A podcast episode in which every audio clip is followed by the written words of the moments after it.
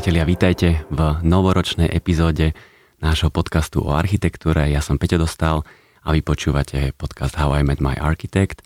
Ako vždy sedíme dnes s mojou hostkou v Rádiu Express a popíjame kávičku, ktorú som doniesol zo Štokholmu, takže je to nádherná filtrovaná káva zo Štokholmu.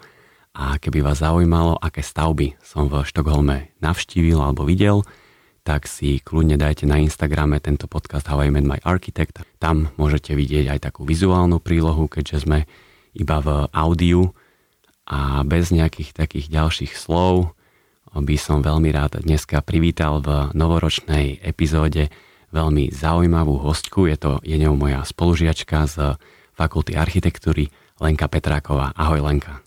Ahojte. No tak ja ťa skúsim iba tak veľmi v krátkosti predstaviť, že že na čo sa poslucháči môžu dneska tešiť. Lenka Petráková robí u Zahy Hadid v londýnskom ateliéri a zároveň je spojená s projektom 8 kontinent. To je projekt, ktorý dá sa povedať obletel celý svet minulý rok. Uh, takže to je jeden veľmi úspešný projekt, ktorý si dneska predstavíme. Takže to sú také dve nosné témy, ale mám dneska na Lenku pripraveného toho samozrejme viacej. Čiže myslím si, že môžeme začať Lení, čo povieš? Môžeme ísť na to. Začníme školou, pretože tam sme sa my spoznali a ty si bola vždy taká, ja to poviem, ty si bola vždy trošku inde. Hej, bola si inde tým, že my všetci sme sa mordovali a tvrdo sme študovali na fakulte architektúry a dizajnu, ale ty si bola taká šikovná, že ty si ešte popri študovaní fakulty architektúry študovala aj fakultu stavebnú na STUčke. Tak ako sa prosím ťa toto dá? Musíš veľmi veľa pracovať a byť veľmi vytrvalý. neviem, neviem, ako to inak opísať a, a ísť si asi za svojím. Um, a musím povedať, že som veľmi vďačná za to, že som to urobila. Keď to boli veľmi ťažké roky, tie 4 roky bakalárskeho štúdia, kedy som naozaj študovala naraz obidve denne štúdia bez nejakých výnimiek. Um, takže to bolo veľmi málo spánku, veľmi veľa roboty, ale dalo mi to naozaj skvelé základy do budúcnosti a aj momentálne v rámci ateliéru vlastne stále čerpám z týchto vedomostí, ktoré som nadobudla. No a ako si to všetko zvládala presne, lebo však tí, čo študovali fakultu architektúry, iba fakultu architektúry, tak veď oni nespávali, vieš, čiže ako ja sa mám veľmi dobrý time management, čo ti poviem. Mm-hmm. Ale ty si potom študovala ešte na Angewandte vo Viedni, nie? Áno, ja som študovala, vlastne ja som si dorobila hm, fakultu architektúry aj, aj inžinierské, uh, inžinierskú časť. A študovala som vo Viedni na Angewandte, čo bol trojročný master. Počas toho som bola ešte aj e, v LA na výmenom pobyte a chvíľu som bola aj na TU Viena, takže som tak vyskúšala rôzne fakulty, rôzne školy, um, aby som si tak uh, zistila, že čo kde. No a práve preto ty si ten ideálny človek, ktorý nám vie dať takéto krátke možno porovnanie. Skús to nejako porovnať, to študovanie v zahraničí a u nás. Myslím, že jeden taký veľký rozdiel medzi tými školami bolo to, že na Slovensku som bola hlavne na, na technike a to, čo som bola v zahraničí, tak to by sa dalo možno porovnať na VŠVU v Slovensku. Takže to je, to je ten základný rozdiel aj medzi tými školami, um, ktorý vlastne aj na Slovensku máme. A taktiež, keď som bola v zahraničí, tak to už boli master programy, ktoré, ktoré v podstate tie master programy alebo aj naše inžinierské, myslím, že vtedy je to už e, menej o tom e, získavaní tých nejakých základných poznatkov a, a toho úvode do tej problematiky a je to o tom rozvoji človeka samotného a jeho názorov. Takže m, preto je to možno aj ťažké nejak tak porovnať, lebo, lebo to bolo diametrálne rozdielne. Ale čo bolo možno taký základný rozdiel bolo, keď som bola v Amerike, že vlastne americký spôsob štúdia a potom ten teda európsky, mm, ten je dosť iný a v tej Amerike to bolo, to bolo veľmi také iné úplne. V podstate tam, keď sme boli v štúdiách, tak tam nešlo jednotlivca. Čo vlastne na Slovensku alebo potom aj vo Viedni to bolo tak, že si mal svoj ateliér, robil si svoju víziu, riešil si svoju problematiku a hoci si bol v rámci nejakého um, väčšieho zoskupenia pod tým profesorom a v podstate nejakým spôsobom to bolo, že je nejaká téma a teda ten profesor k niečomu inklinuje, tak si možno to vyvíjal nejakým spôsobom, dajme tomu tým, tým smerom. ale stále to bolo do veľkej miery o tom, čo ty chceš robiť a čo je tvoj individuálny pozor, uh, nejaký pohľad na tú problematiku. V Amerike to bolo úplne naopak. My sme tam boli v štúdiách a aj keď sme mali kritiky, tak v podstate to bolo o tom, že tá téma sa rozvíja s tým profesorom počas niekoľkých rokov a tí študenti ako iba prispievajú k rozvoju tej témy. Čiže je dôležitý tvoj pohľad na tú vec, ale je dôležitý nejaký ten všeobecný väčší vývoj toho problému. Takže to bolo také dosť, dosť iné, aspoň pre mňa, že, že som nebola na to, na to pred, predtým zvyknutá. To bolo vlastne do veľkej miery o tom, že tým, vlastne tým práca a, vlastne spolupráca s 12 ľuďmi na tom istom probléme. Čiže kvázi to bol naozaj veľký tým, s akým sa stretneš, dajme tomu neskôr v praxi. A sedel ti vlastne tento prístup viacej, lebo to je to, čo naozaj zodpoveda viacej tej realite. Lenže počas štúdia dobre vieme, že niektorí študenti si viacej užívajú, niektorí proste naozaj venujú tomu štúdiu maximum. Čiže ty naozaj, keď sa ocitneš v tom týme, kde ty si teraz ten strašný makač a máš nejakú úlohu v tom projekte, tak ako vždy to je, a potom je tam ten niekto, kto má zase inú úlohu, ale jemu sa to nechce, alebo tak, že každý má aj ten iný štýl práce, tak toto ti sedelo? To bolo v poriadku. My sme tam vlastne všetci boli veľmi veľkí makači, takže to nebol problém. Tá LA škola bola veľmi zaujímavá tým, že keď si vlastne došiel do štúdia, tak naozaj každý tam mal svoj stôl a keď si tam došiel, tak ľudia si hneď prvý deň semestra doniesli svoju mikrovlnku, svoju varnú kombicu, svoju 3D tlačiareň, nasťahovali sa do toho štúdia.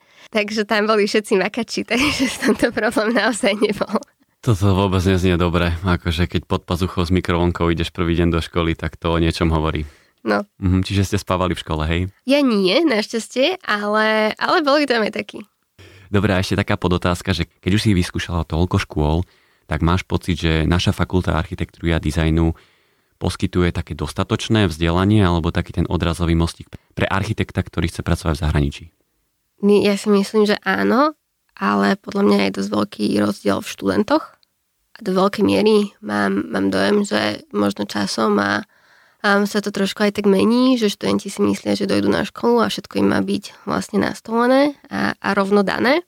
Toto sa stáva často aj v zahraničí, že, že v podstate možno často vidíš fantastické diela z tej školy, ktoré sa ti zdajú oveľa komplikovanejšie ako to, čo robíš na Slovensku, dajme tomu.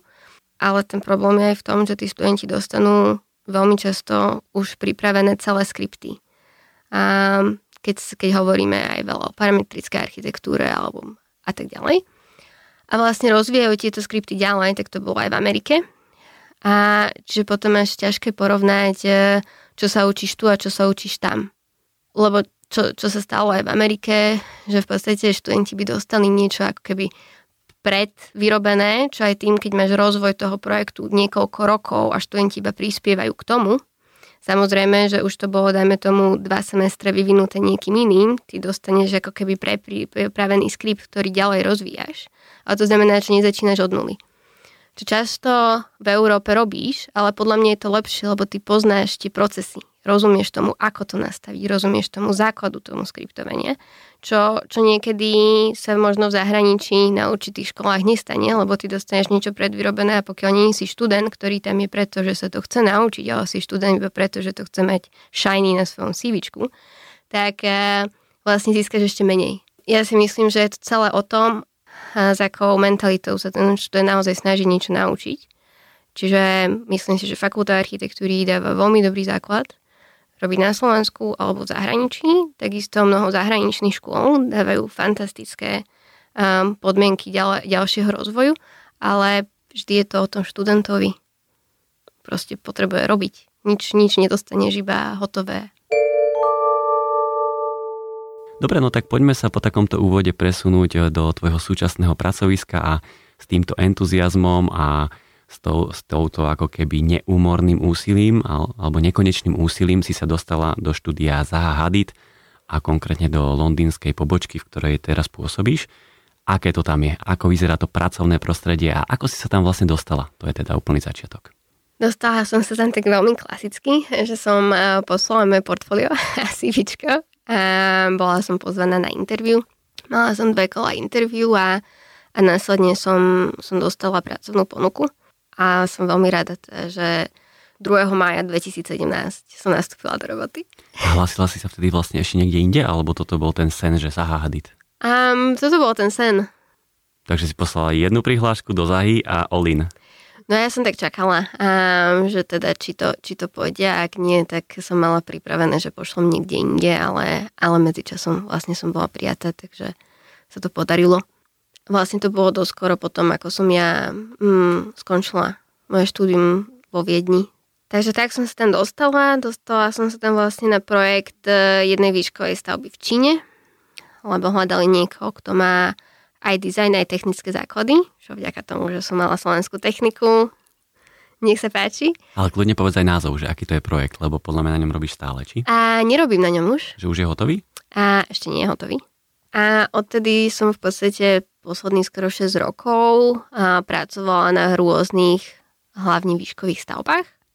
A či už to boli ofisy, alebo nejaké hospitality stavby, hotely, rezidenčné stavby, Takže nejaké výškové stavby so mňou tak ano. ostali. Čiže ty už sa tak špecializuješ na výškové stavby, že to ťa aj prirodzene zaujíma, alebo to bol taký vývoj, že, si, že ťa tam proste šupli? Bol to taký vývoj. Tým, že v podstate nejak tá prvá začala a potom som toho vedela príliš veľa o tých výškových stavbách, tak potom som s tým už ostala. OK. A je nejaká z tých stavieb už dokončená?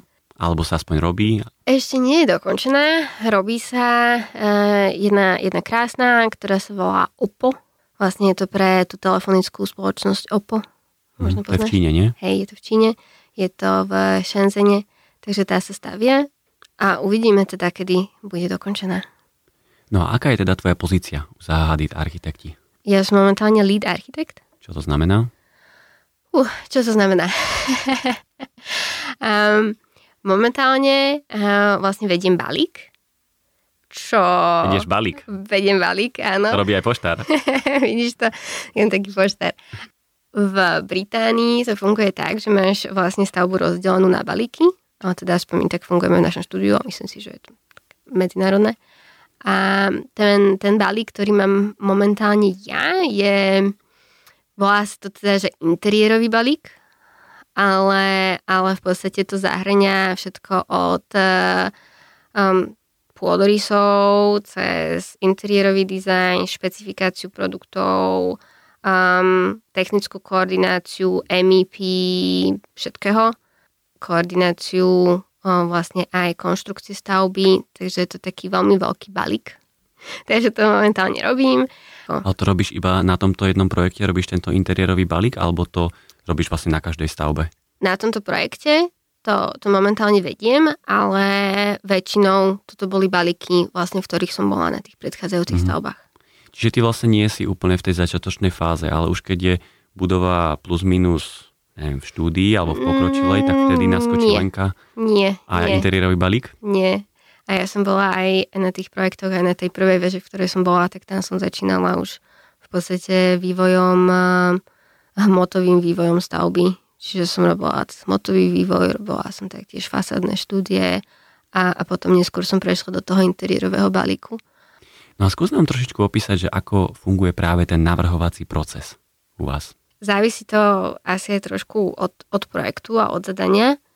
A väčšinou na tom začiatku toho projektu by sa dalo povedať, že sa robí strašne veľa dizajnov podstate dostaneme nejaký brief a snažíme sa zistiť prvé, aké sú tie hmotové možnosti v rámci vlastne sajtu, v rámci toho zadania, v rámci nejakých regulácií, čo vieme dostať, tak ako klasicky funguje akákoľvek kancelária, predpokladám. Ale tých dizajnov je naozaj strašne veľa, ktoré by sme vyvíjali. Ja si pamätám, že neviem, keď som bola na jednom projekte Saudskej Arabii, sme mali robiť nejaké vily, tak uh, to bolo, že nás bol tým asi, asi 12 dizajnerov a každý doniesol 3 až 12 možností na stôl. Tak si môžeš predstaviť, uh, o koľkých možnostiach sa rozprávame. A vlastne z tohto sa vytvorí taký nejaký veľký katalóg toho, aké, aké sú tie nasmerovania, ktorými môžeme ísť. Hmotové. Hmotové nasmerovania a potom sa to ďalej vyvíja. V podstate buď sa, buď sa vybere nejaká nejaký smer alebo sa nejaké spoja a ide sa do ďalšieho kola, kedy sa rozvíjajú a ďalej, ďalej sa na nich pracuje a tak to je to, či už ideme od veľkého motového riešenia po interiéri. Každý interiér sa na začiatku vyvíja v niekoľkých možnostiach. Taktiež fasáda, fasádne riešenia, usporiadanie panelov, um, nejaké shading záležitosti, všetko sa vyvíja v niekoľkých možnostiach. Taktiež materiálové riešenia to je naozaj, naozaj neskutočné množstvo možností, cez ktoré prejdeme počas toho procesu, aby sme našli to, čo je vlastne nejakým spôsobom unikátne, iné a, a vlastne má to pre nás nejakým spôsobom zmysel ďalej rozvíjať. Čiže ak sa to pokúsim teraz trošičku zjednodušiť, tak vy primárne prichádzate najprv s hmotou a potom tú funkciu sa snažíte prispôsobiť tej hmote. Mm, nie. Tak ako to je teda? Lebo tú hmotu budeš vyvíjať na základe toho, aká je tá funkcia tej stavby. Čiže to ono to ide ruka v ruke. Ruka v ruke, hej. Proste ako som hovorila, že v podstate tá hmota sa vyvíja na základe toho, aký je side, aký je brief, tak ten brief v podstate má v sebe tú funkciu. U Zahy Hadid sú ako keby nejaké také hmotové pravidlá, pretože naozaj, to mi že kamarát hovoril, táto vetička, hej, že, že naozaj máte trošku také nejaké šablóny, taký ten signature tej Zahi Hadid, že pozrieš sa na to a vidíš, že to je stavba od Zahi Hadid. Ja už som povedala, že toto vôbec nie je pravda. Tak potom, jak je možné, že naozaj tie stavby vyzerajú veľmi, veľmi podobne niektoré, že majú také, také tie spoločné prvky. Vieš, že tá hmota stále ide ako keby takým tým nejakým fluidným, fluidným smerom, není tam ani jeden pravý úhol. Ty si už asi veľmi dlho nevidel žiadne stavby od záhady. No, videl som, videl som. Videl som aj tú najnovšiu, ktorá je teraz v Dubaji. Takže... Tam boli práve uhly. No áno, je na vecka, hej. ono to závisí podľa mňa veľký nejaký rozdiel v tom je aj tie softvery, ktoré my používame. Mm-hmm. Čiže možno preto sa to môže zdať iné, lebo ten, ten základný spôsob, aký my modelujeme, je už dajme tomu iný ako klasické štúdia. Uh-huh. A vlastne Maja ako software bola pôvodne vyvinutá pre, myslím, že pre filmové štúdia a pre charakterové modelovanie. Čiže to sú naozaj organické tvary, animácie. A, takže veľa používame to na nejakým spôsobom škicovanie tých možností, lebo Maja je taktiež veľmi, veľmi rýchla. Je oveľa rýchlejšia v nejakých tých pôvodných, tých základných štádiách a pokiaľ to porovnáme na na Rino alebo Grasshopper, pokiaľ ho ešte nepoznáš nejak veľmi dobre, lebo vlastne Maja je intuitívne modelovanie bez nejakého definovania tej krivky. Tie, tie hmoty vyzerajú inak, lebo ty nemáš nikde definovanú v Maji líniu a oblúk, ale všetko sú NURB curves, takže v podstate je to iný spôsob. A to je, aj Rino je také, však to je NURBS modulor. Áno, ale ešte stále je to trošku, trošku inak tú geometriu robíš. Momentálne Rino má subdís, takže no, o tom by sme sa mohli rozprávať inde. Tak preto sa to môže tak zdať, ale ja si nemyslím, že by tam bol hlavne v tej momentálnej fáze, v ktorej v štúdiu sme, um, že by tam bolo naozaj nejaká šablóna. Určite je to tak, že sú nejaké preferencie alebo sú nejaké, nejaká estetika, na ktorú sú ľudia nejakým spôsobom naučení, ale musím povedať, že aj ten tým, v ktorom som ja, tak v podstate my vždy, keď e, vidíme nejaký, že, že k nám dojde proste nejaký návrh na ten daný interiér alebo na nejakú časť, ktorú navrhujeme a vyzerá to podobne ako to, čo už bolo, tak je to to prvé, ktoré vyhadzujeme. Mhm. Pretože sa snažíme vlastne objavovať e, nejaké nové druhy um, nejakú novú estetiku, niečo, niečo, čo je nové a, a v podstate podľa mňa je to veľmi dôležité, lebo tie stavby, na ktorých robíme, budú postavené o 5-6 rokov. Takže pokiaľ už teraz opakuješ niečo, čo bolo, tak to znamená, že o 5-6 rokov to už bude veľmi starý dizajn. A zmenila sa nejaká situácia v Zaha Hadid, keď Zaha Hadid vlastne zomrela a zobral to pod taktovku Patrick Schumacher? Ja som nebola v štúdiu, keď sa to stalo. Bohužiaľ som vlastne došla do štúdia jeden rok potom ako ona tragicky zomrela, takže neviem mm, celkom porovnať, že aká bola situácia predtým a potom.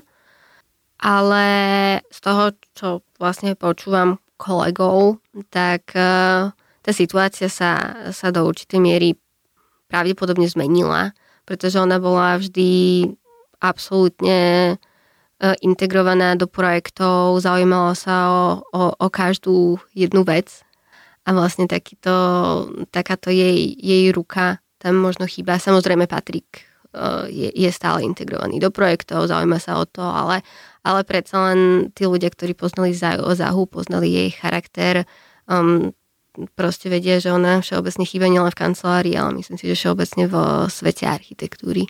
Mm-hmm. No a ty teda bohužiaľ nepoznáš Zahu, takže na ňu sa ťa nemôžem opýtať, ale poznáš teda Patrika Schumachera, tak aký je Patrik Schumacher? Patrik je, je veľmi zaujímavá osobnosť, ktorá toho vie veľmi veľa. Určite pokiaľ ľudia nejakým spôsobom vnímajú aj jeho akademickú jeho akademické vystupovanie, jeho prácu v rámci rôznych téz, ako je to parametrické modelovanie, momentálne aj, aj veľmi veľa v rámci mám také projekty na vlastne prerobenie Londýna, na peši Londýn.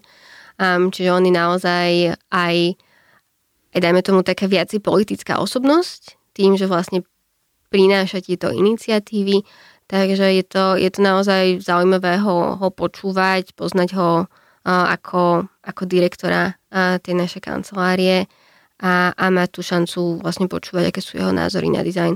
Um, čo sa týka toho nejakého, dajme tomu, smerovania tých dizajnov, to, čo vlastne bolo podľa mňa počas záhy, že vlastne sa išlo to objavovať vždy nič nové, tak toto je tam, je tam stále cítiteľné. A keby si nám mala teraz dať nejaké odporúčanie pre niekoho, kto uvažuje nad tým, že by chcel niekedy robiť u Zahy Hadid, tak čo by si odporúčila takému človeku, že možno aké vlastnosti musí mať alebo čo ho tam čaká? Musí byť team player, a musí rád pracovať. Čo to znamená, že 10 hodín denne, 12 hodín denne? Myslím si, že to není ani tak celkom o tom, že, že koľko hodín, ale o tom, aký drive máš. Lebo len sedieť na stoličke a, a písať si hodiny nie je to isté ako produkovať. A, takže nie, niekto, kto je nadšený do toho rozvoja tých jeho ideí alebo tých ideí toho týmu všeobecne a rozvoji toho projekta, to je, to je podľa mňa veľmi dôležité.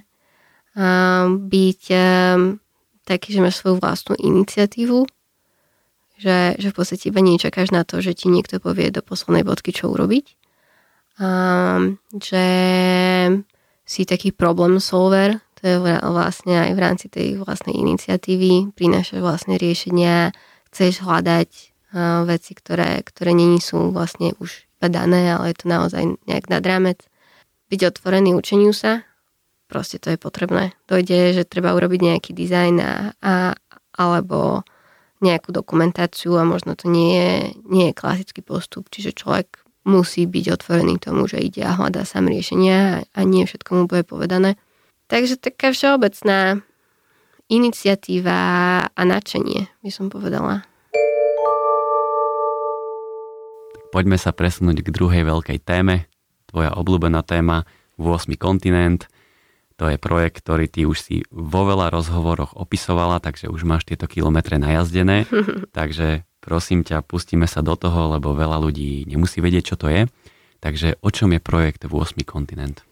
8. kontinent je stanica na čistenie a výskum oceánov. Je to projekt, s ktorým som začala vlastne ako moju master prácu na Viedenskej univerzite a, čiže v roku 2017 a odtedy ten projekt stále rozvíjam. V roku 2020 tento projekt získal ohodnotenie Grand Prix Award od nadácie Jacques Rougerie a francúzského inštitútu pod patronátom Monackého princa. A vlastne touto cenou sa potom začala nejaká taká éra a publikovania tohto projektu a mala som taktiež šancu vďaka Ministerstvu životného prostredia Slovenskej republiky vystavovať na Dubai Expo. A taktiež tento projekt e, aj vďaka Ministerstvu zahraničných vecí um, a hospodárstva bol na UN konferencii v Lisabone. Toto boli naozaj také, také veľké milníky pre mňa a boli to naozaj úžasné uh, možnosti vlastne získať túto šancu predstavovať na týchto veľkých platformách. A tento projekt je momentálne stále vo vývoji a ešte nie je postavený, ešte nemám prvý prototyp, zháňam ale investorov, developujem to nejakým spôsobom ďalej, takže sa to stále vyvíja.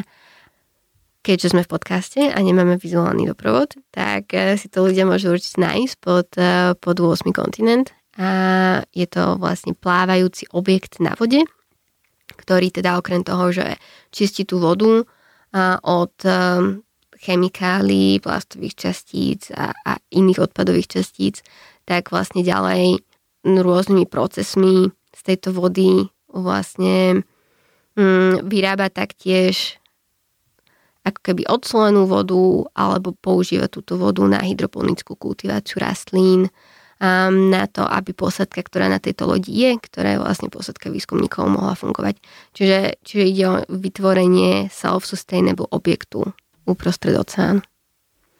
A prečo sa to volá 8 kontinent? Lebo aj to má svoj význam. Áno, volá sa to 8 kontinent, pretože to najväčšia plávajúca škvrna, ktorá je uh, vlastne z ktorá vznikla z týchto odpadových častíc v oceáne, ktorá je v Severnom Pacifiku, má prezivku 8 kontinent. A ja som vlastne nejak tak uvažovala nad tým, ako nad prvou lokalitou pre tento projekt a preto ten projekt vlastne ako keby je pomenovaný podľa toho miesta. Mhm. Takže určite už teraz po tom, čo Lenka opísala, tak si nájdete tento projekt, naozaj si dajte, že 8 kontinent, ale potom ho nájdete aj na Instagrame, pretože keď vyjde tento diel, alebo keď vyšiel tento diel, tak ja to tam doplním aj obrázkami. No a to je vlastne strašne ekologický prístup, čiže to znie, že ty máš k tej ekológii blízko, takže je to tak? Áno, mám k ekológii blízko, ale taktiež si myslím, že momentálne by už architekti ani nemali bez nejakých takých ekologických prístupov navrhovať tie stavby, lebo naozaj vidíme, čo sa deje okolo nás a je, je veľmi dôležité vlastne naozaj implementovať tú ekológiu do každého aspektu nášho dizajnu. A ja som si ťa na schvál zavolal rok potom, ako ty si získala aj tú cenu a ako to celé obletelo, ten svet, pretože mňa strašne zaujíma, že kam ťa to dostalo za ten rok, ak sa to vôbec dá ešte tak povedať, ale že možno aké dvere ti to otvorilo, pretože už taká tá základná bublinka splasla, ty už si to zase možno ďalej niekam posunula, tak skús povedať, že kam ťa to dostalo. Už sú to dva roky.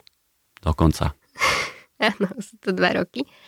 A boli to fantastické dva roky, um, čo sa týka takého kariérneho rozvoja, lebo som naozaj mala šancu s tým projektom vlastne aj cestovať po svete a ho prezentovať na rôznych fórach.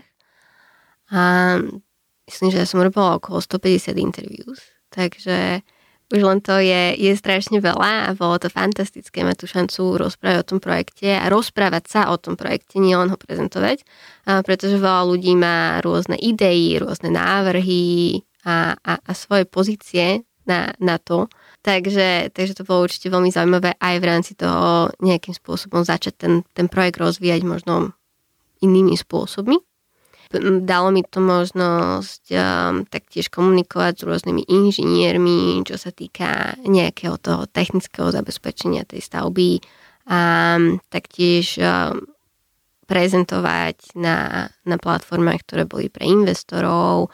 A je to naozaj, je to naozaj zaujímavé a myslím si, že, že čomu som vlastne za čo som veľmi ťačná je, že a že to nie, nebola iba, dajme tomu, nejaká bublinka, ktorá proste splásla, ale že je to nejaký kontinuálny development toho projektu, čo je pre mňa veľmi dôležité, lebo som naozaj, ten projekt som začala robiť v roku 2017, čiže keď si to zoberieš, tak 5 rokov neskôr.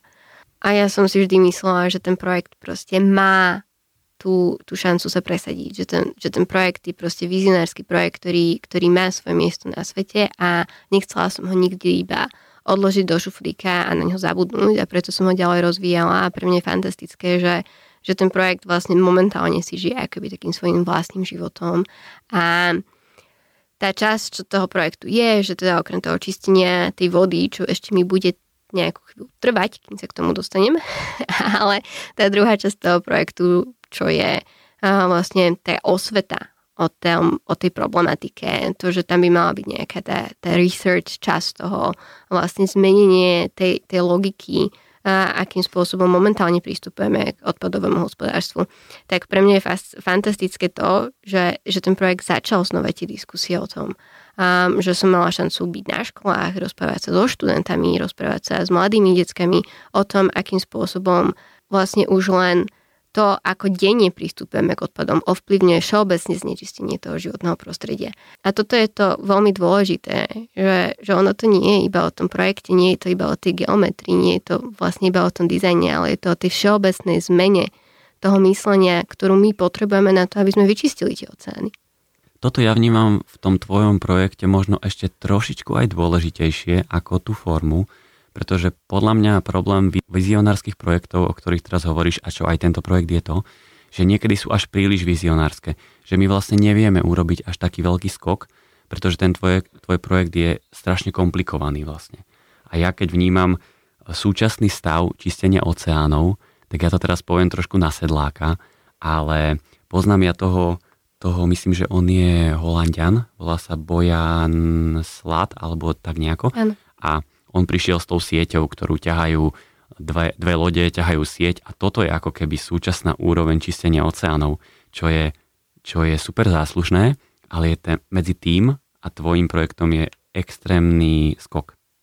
Čiže toto ja vnímam ako keby, že to ešte chvíľku si počkáme na to, aby tento projekt bol zrealizovaný, ale možno pokiaľ iba jeho časť by bola zrealizovaná, alebo naozaj by to stále rozduchalo túto diskusiu, o ktorej ty hovoríš, tak to už považujem ja za úspech.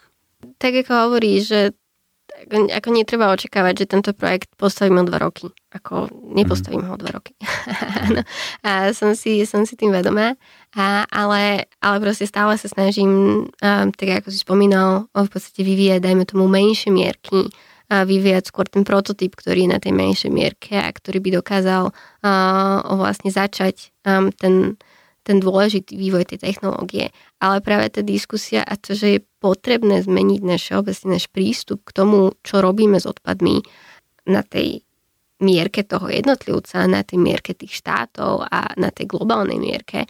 A toto je potrebné, lebo môžeme mať aj v oceánoch siete každý meter štvorcový, ale pokiaľ my tam neprestaneme dávať ten odpad, tak s tým nič neurobíme a, a taktiež vyrieši to, tak keď už chytím ten odpad, tak čo s ním urobím ďalej. Lebo mať ten odpad v sieťach uprostred Atlantického oceánu a nevedieť, čo s ním urobiť ďalej, je taktiež problém. Čiže to je strašne veľa otázok, ktoré potrebujeme vyriešiť na legislatívnej úrovni, na, na, na rôznych úrovniach, na proste naozaj zmene toho nášho prístupu, či už ku konzumnej spoločnosti a k prírode. Takže je, je, to, je to ťažká otázka, ktorá, ktorá proste podľa mňa bude mať vývoj na, na niekoľko ďalších, nie pár rokov, ale, ale možno aj 10 ročí. Lebo mm-hmm. to je dlhý proces. No ty máš túto tému samozrejme veľmi dobre naštudovanú, takže ktoré štáty sú na tom možno najhoršie v tomto prístupe? Ono je to ťažké povedať, lebo keď si, keď si zoberieš vlastne celú tú, e, tú problematiku toho, že veľa, veľa štátov vlastne predáva odpady a potom, čo sa deje s tými odpadmi, keď sú predané, je to druhá otázka. Takže nemôžeme taktiež nejakým spôsobom hovoriť o tom, že ktoré štáty sú také zlé, lebo, lebo taktiež nevieme, akým spôsobom oni k tomu dospeli. Druhá problematika je, že v mnohých štátoch nemáš tak urobené odpadové hospodárstvo, ako je to u nás, že dajme tomu na vidieku nemáš zber, nemáš odpadové auta, ktoré chodia. A pretože tie krajiny sú iba tak veľké, že to proste není sú schopné nejakým spôsobom mať nastavené, alebo to ešte nemajú nastavené. Takže je to, je to veľmi komplikovaná téma. Je taktiež, není som úplne odborník na odpadové hospodárstvo. Áno, ja som stále architekt. Takže jasné, jasné, jasné. A nechcela by som ísť do nejakých čísel, ale, ale je to naozaj téma, o ktorej je, je potrebné hovoriť. Určite. Ale keď riešiš takúto tému, tak síce hovoríš, že si architekt, ale tam prichádza presne strašne veľká vedomosť z tohto druhého uhla pohľadu, čiže sa z teba stáva už trošku taký mikrobiológ, vedec trošku, že už sa to tak začne prelínať, že už to nie je taký čistokrvný architekt. Ale ja si myslím, že my ako architekti potrebujeme mať e, takú otvorenú mysl na, na veľmi veľa rôznych technológií a, a, a disciplín. Um, myslím, že ja som to aj niekedy tak opisovala, že, že pre mňa je architekt a ako dirigent, ktorý sa snaží dať dohromady tých veľa rôznych aspektov tej budovy. Lebo to nie je iba o tom dizajne, to nie je proste iba, iba o tom hotovom plánovaní, ale to je naozaj o tom MIP, o výťahoch, o vode, o vzduchotechnike, o konštrukciách, o, o svetle, o landscape, o, o proste milión 500 vecí, ktoré potrebuješ dať do tej budovy na to, aby fungovala. Čiže ja si myslím, že my ako architekti potrebujeme takúto otvorenú mysel. A pokiaľ naozaj aj navrhuješ v prostredí, ktoré nie je také možno klasické pre teba, tak potrebuješ si naštudovať aj niečo o ekológii, alebo pokiaľ je to o vode, tak proste niečo aj o tých živočíchoch a vždy sa potrebuješ pripraviť na to, v akom prostredí navrhuješ a, a vlastne byť otvorený tomu, že celý život budeš iba študovať. Áno, ale zároveň nevieš uh, byť odborník vo všetkých týchto oblastiach, takže musíš k tomu do určitej miery povrchne pristúpiť, len aby si o tom niečo vedela a, a vedela viesť ako dialog s tým odborníkom, ktorý ti s ním pomáha. Určite potrebuješ mať odborníkov. Hm. A nepovedal by som si, že máš ísť do toho zmyslu, že, má, že budeš mať iba povrchné vedomosti. Áno, ale keď chceš mať aj normálny život, tak uh, je to náročné. Ale skús nám prosím ťa povedať, že ako Lenka Petráková oddychuje. A, ako Lenka Petráková oddychuje. A... Poznáš význam toho slova? Tieto dve. E, toto Lenka Petráková a oddychovanie nejde celkom tak do tej jednej vety spolu. A, neviem, ako, ako oddychujem. Neviem. A prechádzam sa. Asi to je môj oddych. Rada sa prechádzam. A keď prechádzaš, tak rozmýšľaš nad architektúrou. Áno, to je skvelý oddych. je, to, je to fascinujúci oddych, sa prechádzaš, pozeráš sa na, na budovy okolo seba, ako ich riešili, prečo to tak urobili, čo by mohli urobiť lepšie, alebo sa pozeráš na stromy, na prírodu, uvažuješ nad tým, ako to tá príroda navrhla, taký, také prechádzky plné inšpirácie. Mm-hmm. No a aký je vlastne nejaký tvoj cieľ? Máš nejaký taký cieľ, čo by si možno chcela v architektúre dosiahnuť, alebo alebo je to skôr teraz možno spojené s tým 8 kontinentom, aby tento projekt sa niekam posunul a zreálnil? Pre mňa je to momentálne o tom projekte. Že to je také, taká moja srdcovka. A ja som išla aj do architektúry s tým, alebo čo ma vždy tak fascinovalo na tej architektúre, je to, že, že nie je to iba o tom, že ja chcem byť dizajner a chcem navrhnúť niečo pekné, a, ale je to o tom, že tá architektúra má veľký význam pre mnohých ľudí, že vlastne cez tú architektúru vieš ovplyvniť a zlepšiť životy ľudí. Keď im postavíš krásne prostredia, v ktorých môžu žiť, v ktorých môžu mať rodiny, a, ktoré im zlepšia deň a, a prostredia, v ktorých môžu dobre, dobre pracovať, v ktorých sa môžu cítiť pohodlne, prostredia, ktoré chcú vidieť, lebo lebo im proste zmenia ich pohľad na svet a, alebo presvedčia ich o tom, že je možné a je to nemožné. Čiže pre mňa tá architektúra bola nejak vždy o tom, ako na nej bolo fascinujúce to, že je to vlastne odkaz pre tie ďalšie generácie a niečo, čo môže ostať po tom človeku. A nie je to iba o tom človeku, ale je to o tom priestore. A ten priestor je fascinujúci. A, a ten 8. kontinent e, je pre mňa ale fascinujúci tým možno, možno nielen tým priestorom, ktorý vyvíja, lebo to je iba takový to dizajn, ale, ale zase tým odkazom, ktorý je tam pre tie ďalšie generácie, že je to vlastne je to nový problém, ktorý sa, ktorý sa otvorí, o ktorom sa dá rozprávať a, a podľa mňa ako architektúri a dizajnéri máme túto šancu vlastne cez naše dizajny otvára ťažké diskusie a to je ten ďalší aspekt, ktorý je na tom fascinujúci, že, že nie je to iba o tom niečo navrhnúť, ale je to o tom priniesť nie riešenie na ťažkú problematiku a možno to riešenie nebude práve to, ktoré sa postaví, alebo nebude to to správne a bude sa musieť zmeniť, ale je to o tom, že už posúvaš tú disciplínu niekam. No som veľmi rád, že si to takto pekne zabalila do takýchto myšlienok, že chcela by si urobiť prototyp a Predpokladám, že to asi nebude jednak jednej. Či? Nebude to že, jednak jednej. Že v akej fáze je takové toto nasmerované? Pripravujem, pripravujem ti projekty na to, takže, takže je to ešte stále v takej skoršej fáze. Uh-huh. A kedy sa ty venuješ tomuto projektu? Lebo predpokladám, že asi to nebude počas pracovného dňa u Zahy, že nie. to bude večer, keď Lenka príde domov, tak si sadne k 8. kontinentu? Mm, je, to, je to buď večer, alebo sú to víkendy. No strašne pekne o tom rozprávaš a úplne cítiť z teba to nadšenie a že ťa to celé tak baví a absolútne naplňa. Ale mala si niekedy aj takú fázu, že nechcem povedať, že vyhorenie, ale že už si možno cítila, že teraz bola taká fáza, kedy ťa to možno ubíjalo, nie úplne tak bavilo. Mala si niekedy aj ty takú fázu? A tak áno, tak vieš, keď človek pracuje a pracuje a pracuje a nemá oddych. to je úplne prirodzené. tak, tak je to teraz... úplne prirodzené. Ako určite boli, boli fázy, kedy som uh, robievala 90 hodín týždenne. Že toto už ťa vyčerpalo, hej? To ma už, to ma už tak akože trošku dalo. Dobre, a čo si potom robila? Pretože ono, síce sa ti už nechce, ale máš toho strašne veľa stále. Takže čo, čo sa to vtedy bolo iba dialo? 80 hodín. Nechcem klamať. Nebolo to 90. To by bolo už príliš veľa. Každopádne to bolo, to bolo proste neskutočne veľa. A čo som potom robila? No? A potom som si dala nejakých pár dní oddychu a, a bolo to lepšie. Išla som sa prejsť. Tak e, vieš čo, blížime sa už normálne k záveru, aj keď sa to tak nezdá. A na záver nás čaká teda pravidelná rubrika ktorá čaká každého hostia. Prvá otázka pre Lenku. Aký je tvoj najobľúbenejší neúspech? OK, môj neúspech. Mne, mne napadajú iba samé také drobnosti, ale, ale poviem jednu z tých drobností. Nie je to také, že life-changing, ale, ale tak teda. Ide o to, že sme e, tlačili knihy na jednu prezentáciu.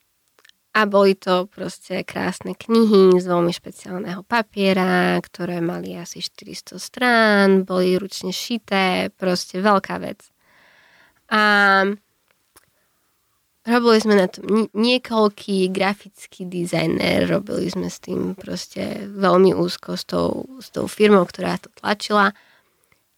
A nikdy sme si nejakým spôsobom nepotvrdili, ktorá je tá prvá print strana. A každý si myslel, že je to proste jasné všetkým ostatným. Až do momentu, keď e, vlastne oni išli, celé to vyprintovali, už to začínali šiť a som sa ich stále pýtala, že tak nimi pošlu proste fotku toho, ako to vyzerá. A keď mi ju poslali, tak sme zistili na to, že všetko bolo posunuté o jednu stranu. Takže sa všetko muselo preprintovať. A je to taký neúspech, ktorý ma ale naučil, že je naozaj vždy potrebné si skontrolovať každú jednu poslednú vec a radšej sa 10 tisíc krát opýtať. To je veľmi dobrý odkaz akože tohto neúspechu do života celkovo. prosím vás, kontrolujte si po sebe všetko, aj keď si myslíte, že, že je, je to, to jasné. jasné. Hlavne keď si myslíš, že ale to je jasné. Hej, hej. Tak vtedy je to nie úplne jasné. Hej, hej. Dobre. Aká je tvoja najhoršia vlastnosť?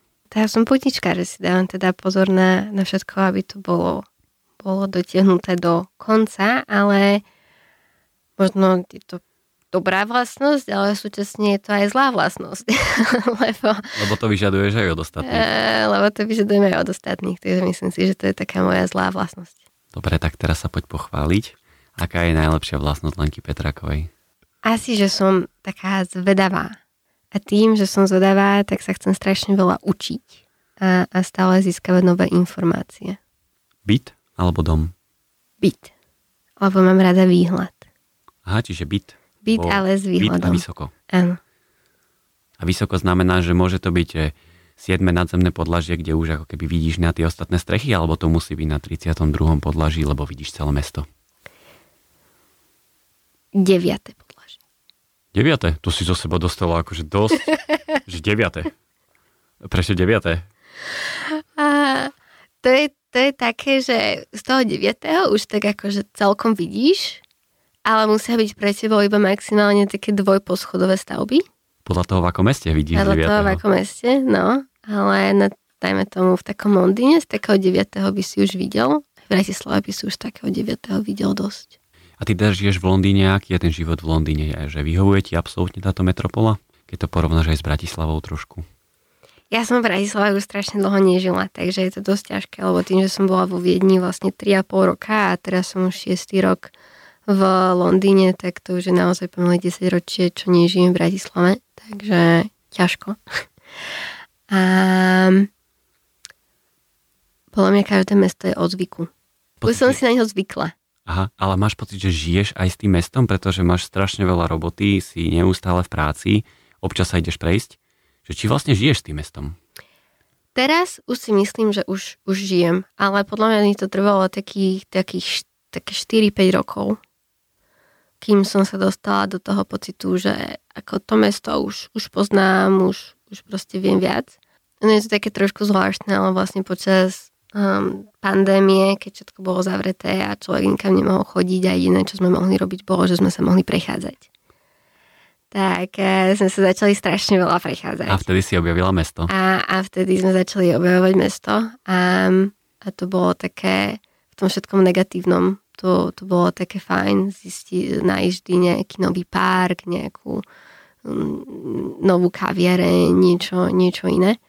Takže teraz si už myslím, že to mesto začínam tak spoznávať a už mi je také sympatické. Londýn je taký zaujímavý tým, že vlastne je to niekoľko dedín, ktoré sa spojili do jedného mesta.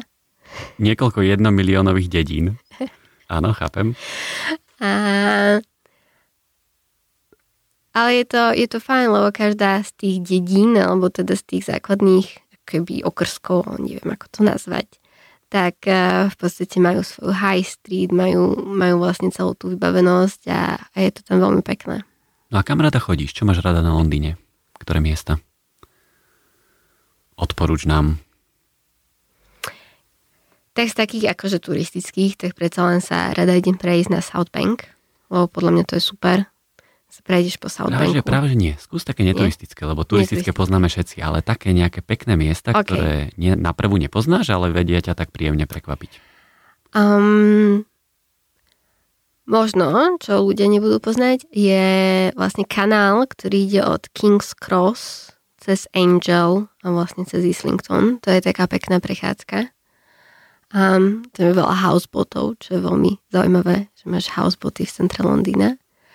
Um, tam pri King's Cross je to teda všetko veľmi pekne rozvinuté, tam veľmi veľa nových stavieb, takže tam, tam je fajn sa prejsť aj architektonicky, je to zaujímavé. Veľký nový Google Campus od Bjarkeho Ingelsa alebo obchodné centrum od Tomasa Hedervika alebo rezidenčné stavby od Alison Brooks a tak ďalej, čiže tam je to veľmi pekné, pekné rekonštrukcia hotelov starých, čo bolo veľmi dobré pre slovenských architektov sa ísť pozrieť na to, ako sa rekonštruujú stavby.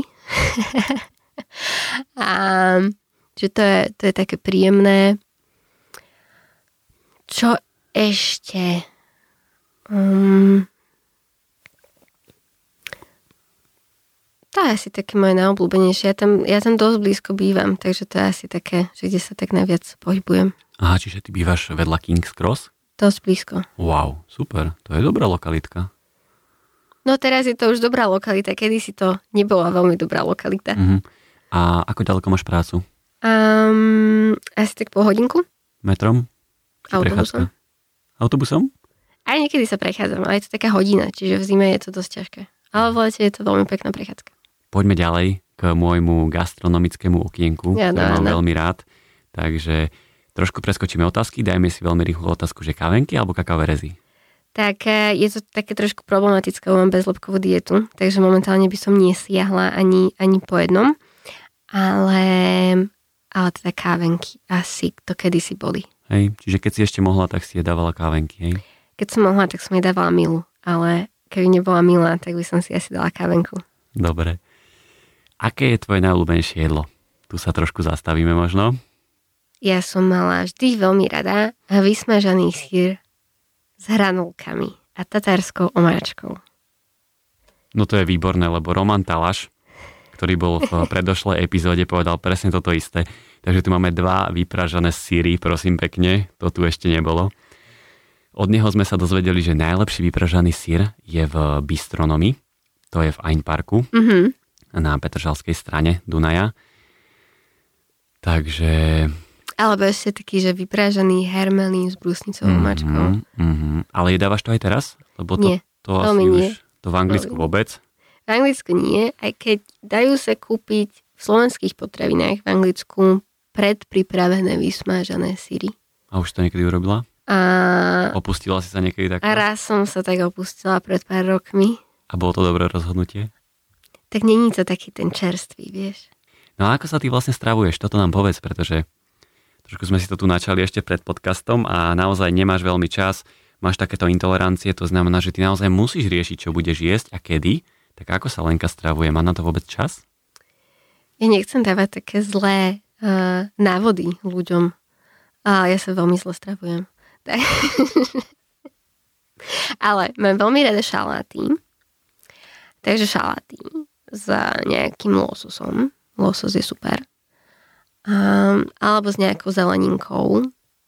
Alebo s nejakým iným kusom ryby. A, ale tak ako som ti hovorila pred podcastom, tým, že ja mám veľmi, veľmi vyťažené dni s veľmi veľa meetingami, tak um, také moje go-to je proteínová tyčinka niekedy počas týždňa. Na obed. Na obed. Takže to nie je ideálne a neodporúčam to. A teda radšej siahnite po šaláte, ale, ale niekedy je to naozaj náročné um, cez pracovnú dobu riešiť niečo iné. Asi napríklad hladná cez deň?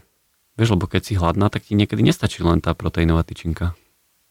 Ja mám tak strašne veľa iných vecí na mysli, ako to, či som hladná. To je tak, tak nepotrebná vec jesť? Nie, ono je to, to, to je strašne, strašne zlé, lebo ja mám inak veľmi rada jedlo. Ja strašne rada jedlo.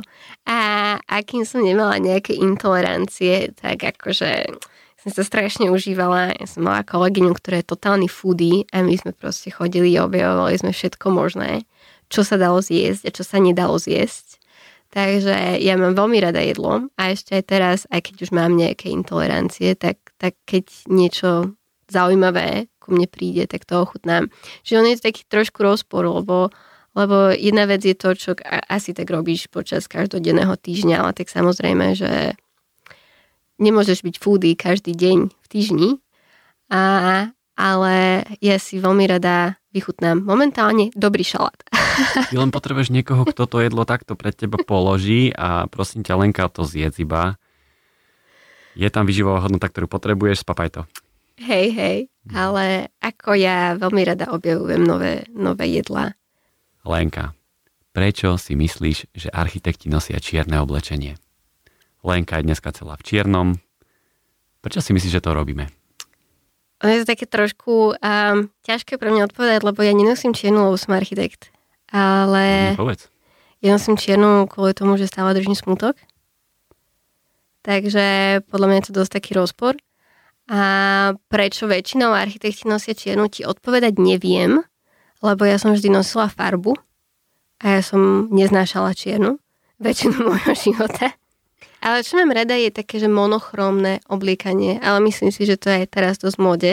A keď si zoberieš také monochromné obliekanie, možno aj preto architekti nosia čiernu, tak uh, britská kráľovna sa vždy obliekala vždy v jednej výraznej farbe, ale nikdy to nebola čierna, a bolo to vždy farba. Silná zelená, žltá, rúžová, modrá. Pokiaľ nešla na nejaký pohreb, samozrejme. Áno, ale tá ona, myslím si, že väčšinou nosila čiernu iba keď išla na pohreb. Mm-hmm. A a tak to bolo práve preto, aby ju ľudia videli, lebo chcela byť videná, aby si každý ju zapamätal. Preto chodila vždy jasne oblečená, neviem. No čiže možno, možno architekti nosia čiernu, lebo chcú byť videní, keď všetci ostatní chodia nejakým iným spôsobom, ako chceme byť monochrome. Dobre, Lení, no tak naozaj sme sa už dostali na záver. Veľmi pekne by som ti chcel poďakovať, že si si našla v tvojom tvrdom harmonograme čas som rád, že sa nám to podarilo takto nahrať a že si prišla z Londýna a dneska bola taká jediná príležitosť. Takže ďakujem ti veľmi pekne. Aj naši spolužiaci si ťa teraz vypočujú a tí ťa dlho nevideli, možno že od školy, takže budú mať pocit, že ťa stretli. To ja veľmi rád takto spomínam, takže ďakujem ti veľmi pekne. Ja ďakujem veľmi pekne, bolo mi potešenie.